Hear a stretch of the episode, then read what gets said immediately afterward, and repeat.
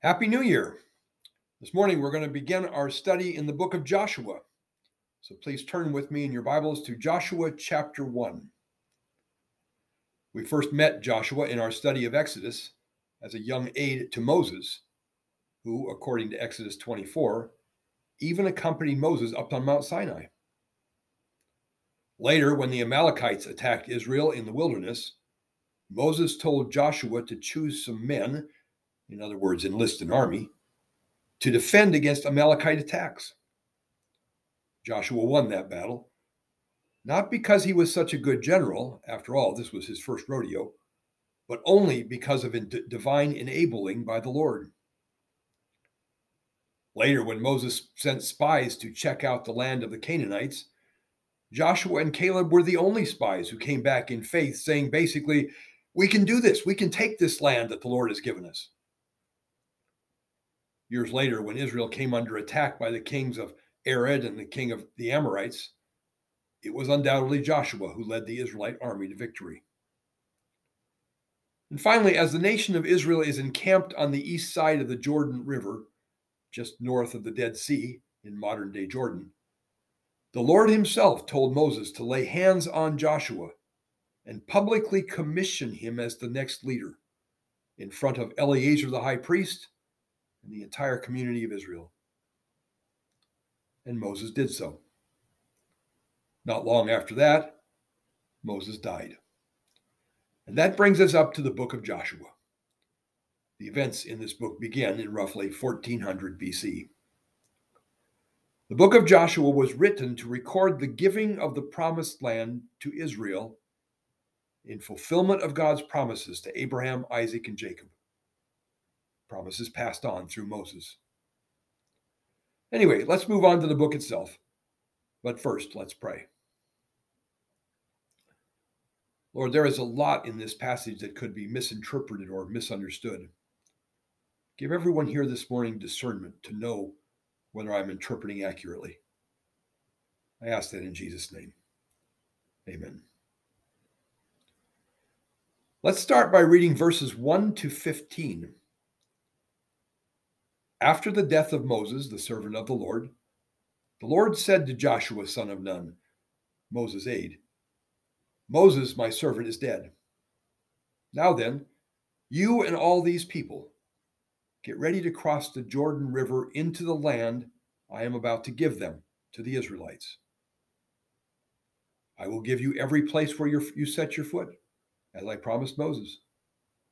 Your territory will extend from the desert to Lebanon, and from the great river, the Euphrates, all the Hittite country, to the Mediterranean Sea in the west. No one will be able to stand against you all the days of your life. As I was with Moses, so I will be with you.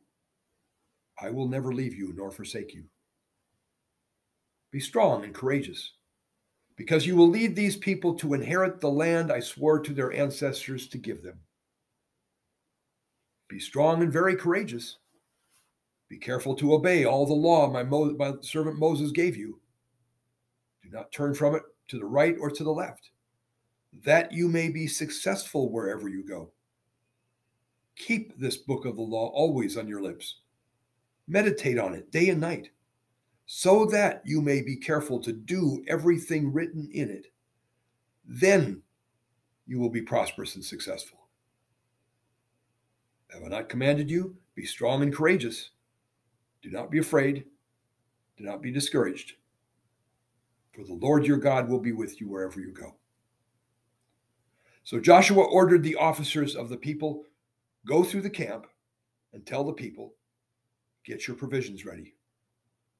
Three days from now, you will cross the Jordan here to go in and take possession of the land the Lord your God is giving you for your own.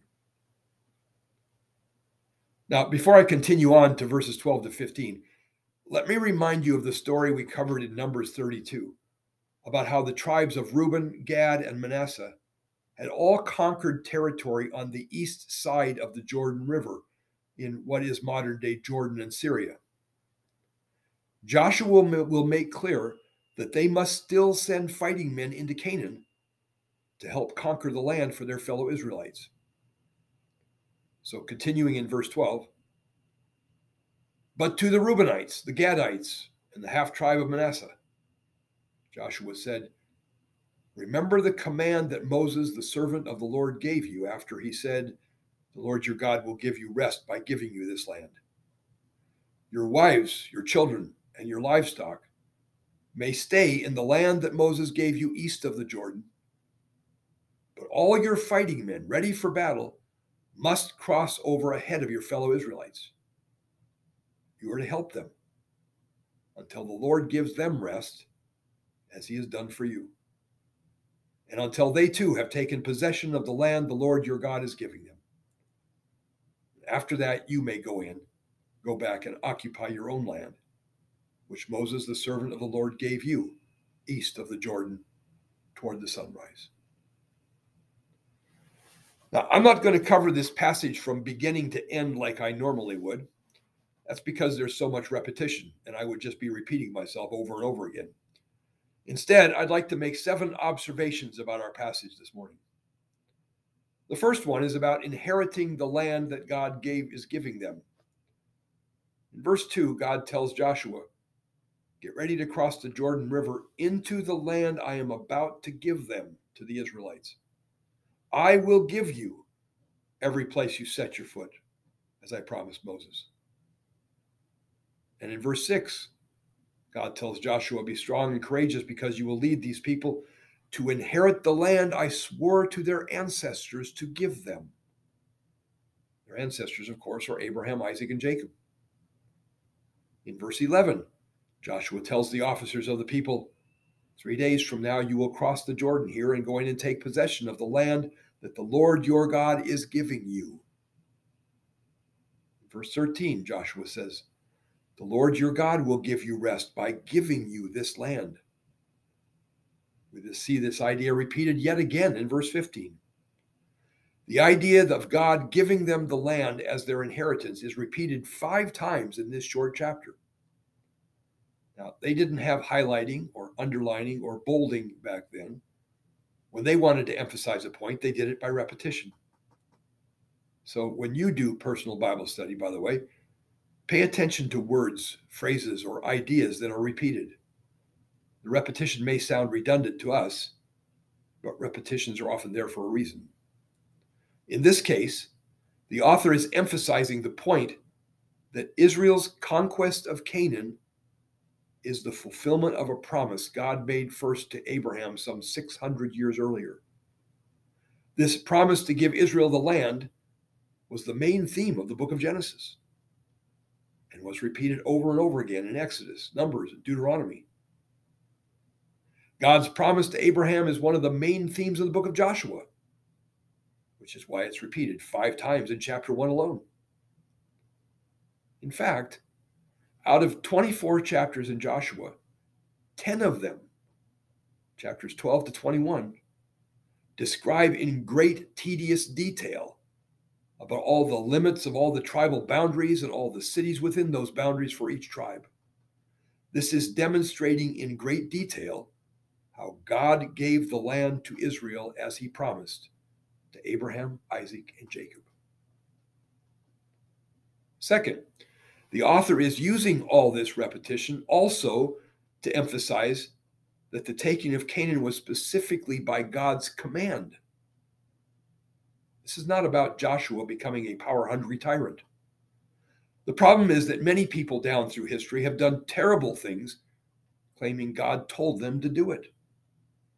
Take Muhammad, for example. Muhammad slaughtered hundreds of people, thinking it was at God's command. But there is no reason to think that the voice Muhammad heard was from God and not just a figment of his imagination or mental illness or even demonic. By contrast, Joshua had personally witnessed God's work in the plagues of Egypt and the parting of the Red Sea.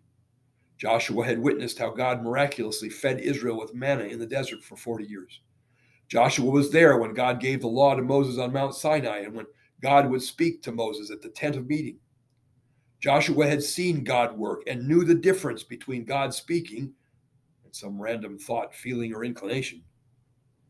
All the miracles God had done through Moses for the last 40 years, Joshua's close association with Moses all that time, and the fact that Moses himself commissioned Joshua at God's command gave the people all the reason they needed to know that God was directing Joshua as he had directed Moses.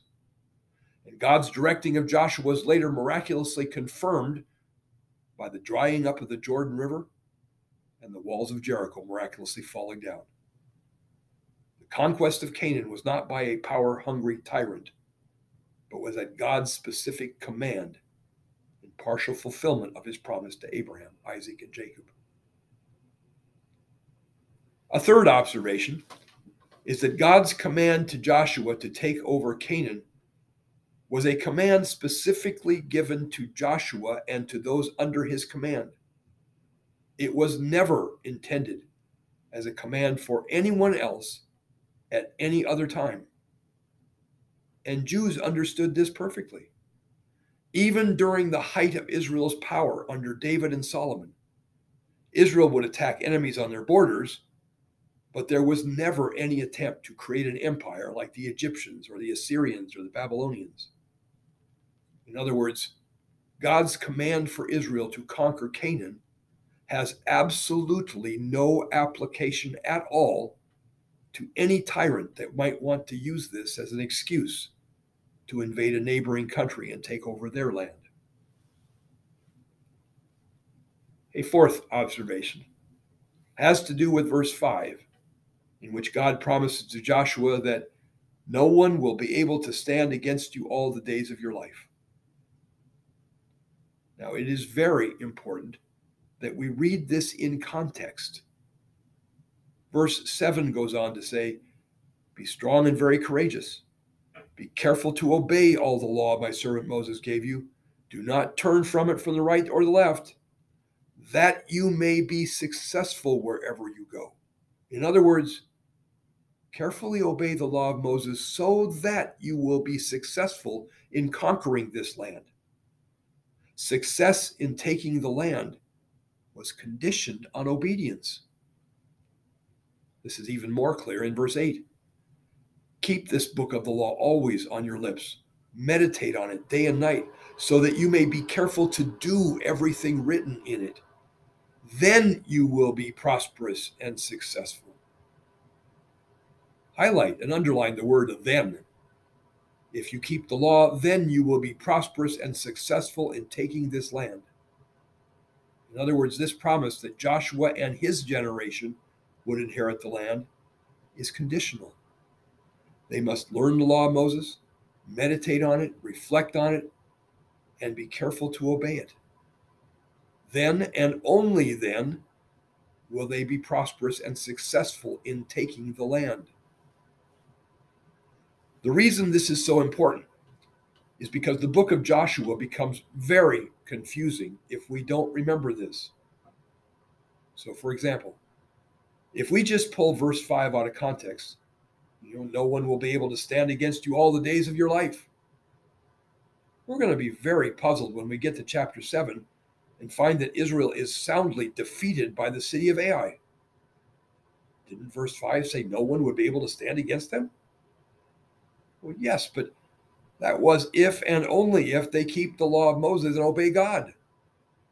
Their defeat in chapter 7 comes specifically because one of the families rebelled against God's command and apparently conspired together to cover it up. As another example, we will find that later on, Joshua will say that God has kept all his promises to Israel. Not one has been left unfulfilled.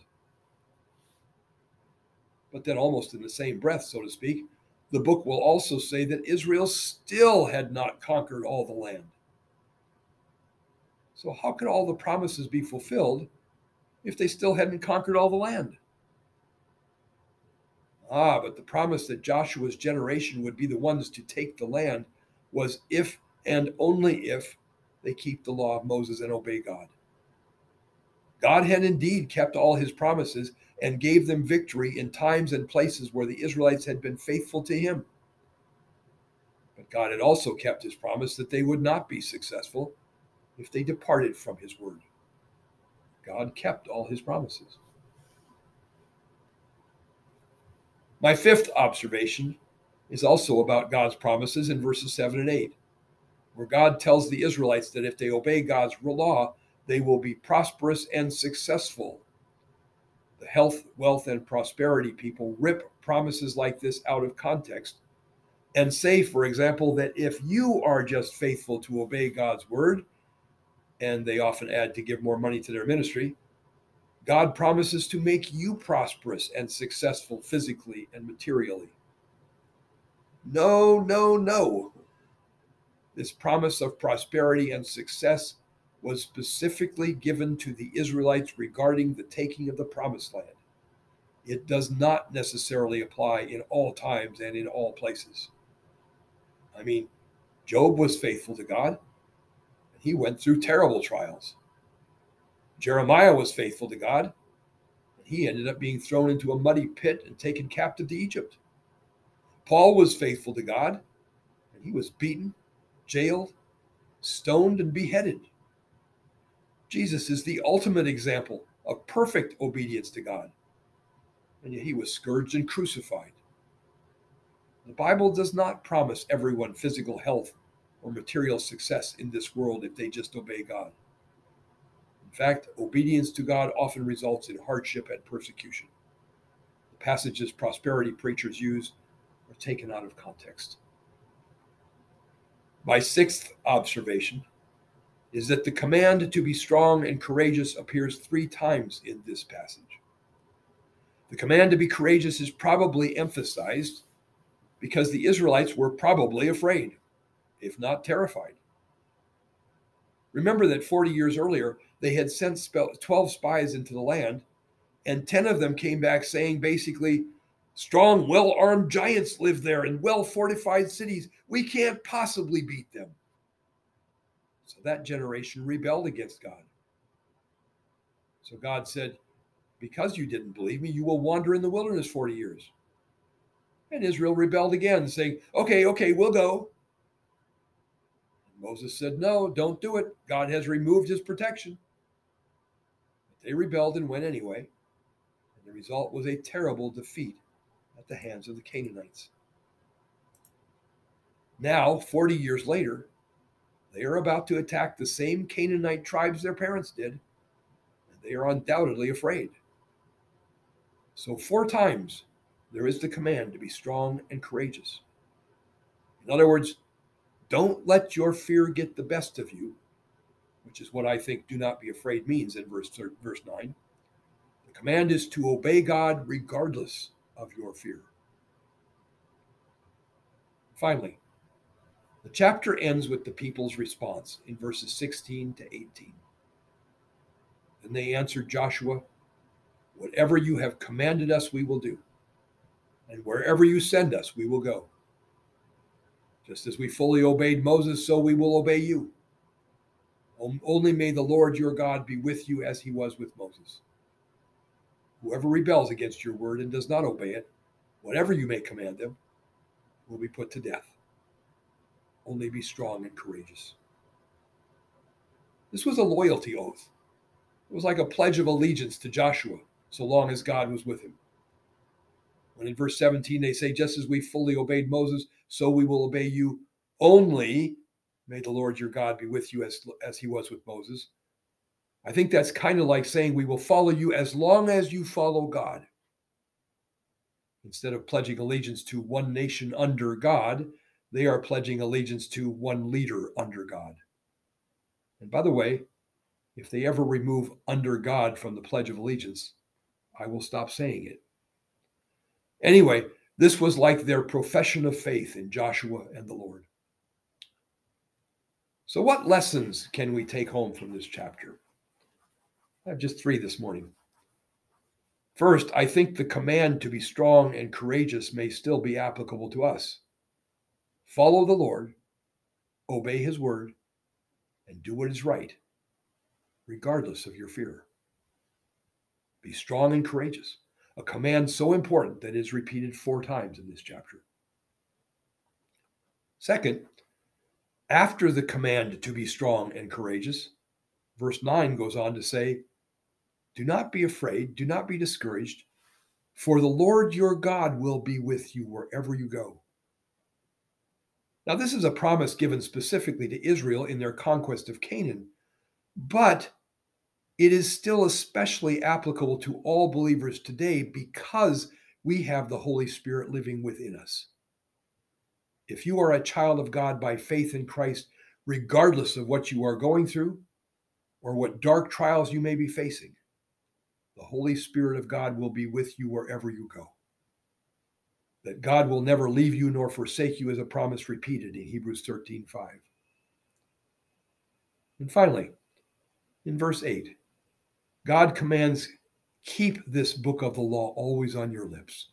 Meditate on it day and night, so that you may be careful to do everything written in it. The book of the law, or the book of Moses, was their Bible.